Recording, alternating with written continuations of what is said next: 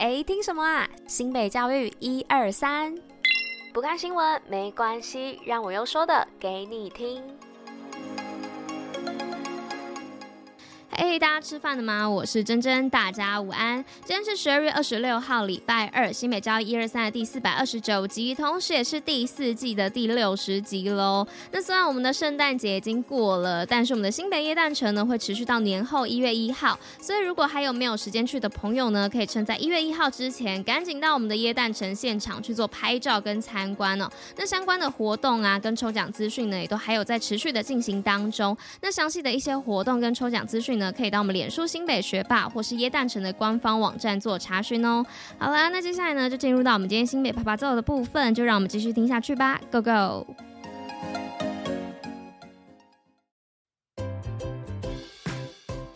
新北趴趴走。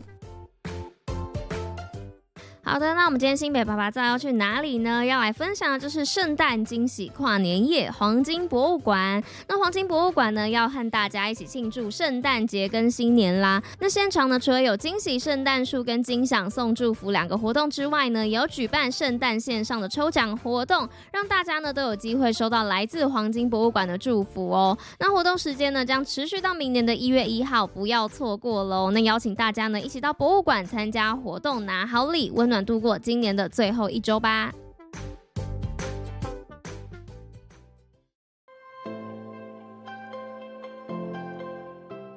那进入到我们今天新闻分享的部分哦。那首先呢，第一则新闻要来分享的是新北新世代教师专业升级，八百九十七位国小初任教师回流培力。那新北市呢，今年针对一一零级与一一一级初任正式教师办理回流座谈，那以线上同步课程呢，为教师增能。那期盼透过专业讲师的经验分享，帮助新北市的初任正式教师们在教学上精进成长，并提升专业素养。那为新北市教学现场带来创新的教育思维。那教育局局长表示呢，今年新北市的初任教师回流座谈的部分，不同于以往的实体课程，那采用线上同步课程方式办理。那透过优良教师担任经验传承的角色，让初任教师们呢，从课程当中汲取经验以及增能，建立师徒伙伴的关系。那接着第二则新闻呢，是新北不才校用打群架方式多校共学。那新北偏乡小校呢，展现打群架的精神哦，打造一校就读、多校共学的优势。那从想学生呢，到采取合作、化边缘为资源。那例如福隆国小沙雕课、奥迪国小石农课、共寮国小脚踏车课、独木舟课等等，都能够让其他校的师生参与。那副市长呢，本身也是校长出身，那他表示呢，新北市不走裁并校的策略，如何增强？让学生的群性才是重中之重哦。那透过校际间的互动、同校间混龄教学等等，就是要强化学生群性，让学生懂得团队合作。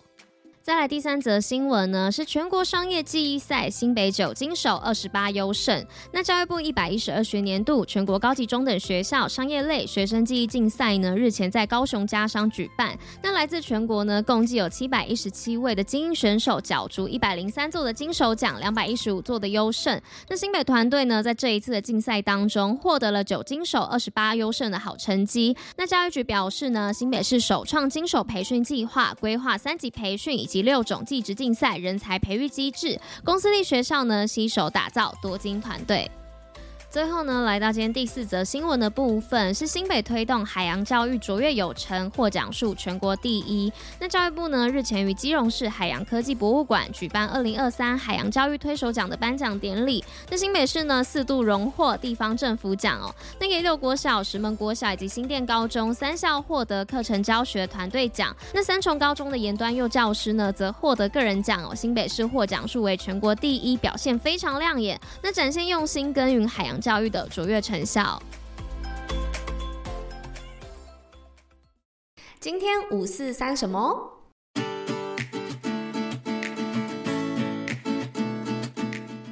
OK，那今天五四三来跟大家分享什么样的故事呢？今天要来分享的是关于威灵顿牛排的取名哦，其实出自于一场战争。那对于喜爱西餐的人来说啊，威灵顿牛排呢，绝对是一道不可错过的英式传统菜。那尤其是它独特的制作方式和丰富的口味呢，深受喜爱。那这道菜呢，将软嫩、没有过多油脂的上好菲力牛排，经过巧妙的加工，那裹上浓郁的肥干蘑菇肉酱，再用火腿包覆，最后以酥皮烤制而成。